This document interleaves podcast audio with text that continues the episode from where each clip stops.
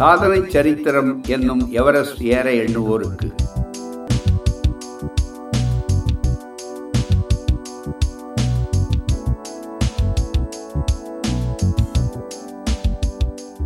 நம்முடைய உலக அறிவை வளர்க்கும் ஏடுகளில் ஒரு சிறப்பான ஆங்கில மாத ஏடு நேஷனல் ஜியோகிராஃபிக் என்ற ஏடாகும். தொலைபேசியை கண்டுபிடித்த தாமஸ் கிரஹாம் பெல் என்ற கனடா நாட்டு அறிஞரின் குடும்ப ஏடு இது. உலகின் எட்ட முடியாத இடங்கள் பற்றி இனிமையான தகவல்களை கண்கவர் படங்களுடன் தரும் ஏடு. அதன் மே மாத இதழில் எவரெஸ்ட் உச்சியில் வாழ்வும் சாவும் என்ற தலைப்பில் சர் எட்மண்ட் ஹிலரி அவர்கள் ஐம்பது ஆண்டுகளுக்கு முன் ஏறி சாதனை படைத்த அவரது அனுபவங்களை வடித்தெடுத்துள்ளார். சுவையான கட்டுரை, சொக்க வைக்கும் படங்கள். அக்கட்டுரையில் உள்ள சில செய்திகள் வாழ்க்கையில் சில முயற்சிகளில் தோல்வியுற்று இனிமேல் தங்களுக்கு எதிர்காலமோ வாழ்வோ இல்லை என்று கற்பனையின் கடைசி எல்லைக்கு சென்று சிலர், ஏன் பலர் பேசுகின்றனர் அல்லவா, அவர்களுக்கு பாடம் புகட்டுவது போல உள்ள சில வரிகளை மட்டும் தந்தால் அவர்கள் வாழ்வில் தளரா முயற்சி, தன்னம்பிக்கை, உழைப்பு இவற்றின் பங்களிப்பு என்னவென்பது தானே அவர்களுக்கு விளங்கிவிடும்.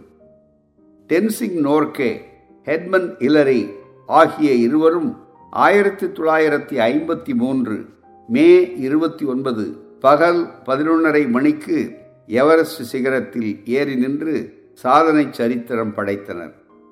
அதன் ஐம்பதாவது ஆண்டு விழா இப்போது. அதற்கு பிறகு அறுபத்தி மூன்று நாடுகளைச் சேர்ந்த சுமார் ஆயிரத்தி இருநூறு பேர்கள், ஆண் பெண் இருபாலரும் அங்கே சென்று திரும்பும் அரிய அனுபவங்களை பெற்றுள்ளனர். வரலாற்று அறிஞர்கள் இந்த எவரெஸ்ட் உச்சி மீது ஏறிய சாதனை பற்றி குறிப்பிடுகையில், வால்ட் அன்ஸ்வர்த் என்ற ஒருவரின் பதிவு எப்படிப்பட்ட கண்ணோட்டத்தில் உள்ளது என்பதை சற்று ஆழமாக படித்து பாருங்கள்.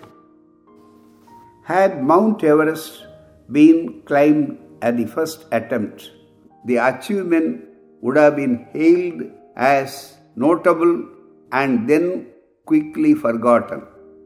It was ironically repeated failures which gave the mountain the real stature.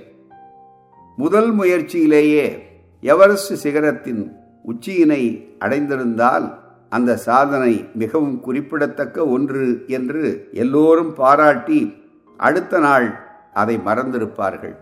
ஆனால் விந்தையாக பல முறை ஏற்பட்ட தோல்விகள்தான் இந்த மலையேறிய உச்ச சாதனை சரித்திரத்திற்கு நிலைத்த பெருமையை இன்றும் அளித்து கொண்டிருக்கிறது. ஆயிரத்தி எண்ணூற்றி ஐம்பத்தி ரெண்டு, ஆயிரத்தி எண்ணூற்றி அறுபத்தி ஐந்து, ஆயிரத்தி தொள்ளாயிரத்தி பதினொன்று, ஆயிரத்தி தொள்ளாயிரத்தி இருபத்தி ஒன்று, இருபத்தி ரெண்டு, இருபத்தி நாலு, ஆயிரத்தி தொள்ளாயிரத்தி முப்பத்தி மூன்று என்று பல முறை முயற்சி செய்தும் தோல்விகள்தான் இவைகளுக்கு பிறகே ஆயிரத்தி தொள்ளாயிரத்தி ஐம்பத்தி மூன்றில் வெற்றி கிட்டியது. எதற்காக இதை சுட்டிக்காட்டுகிறோம்? லேசாக எளிதில் எதை பெற்றாலும் அதன் உண்மை மதிப்பு புரியாது. பல முறை முயன்று பெற்றால்தான் பலருக்கும் புரியும்.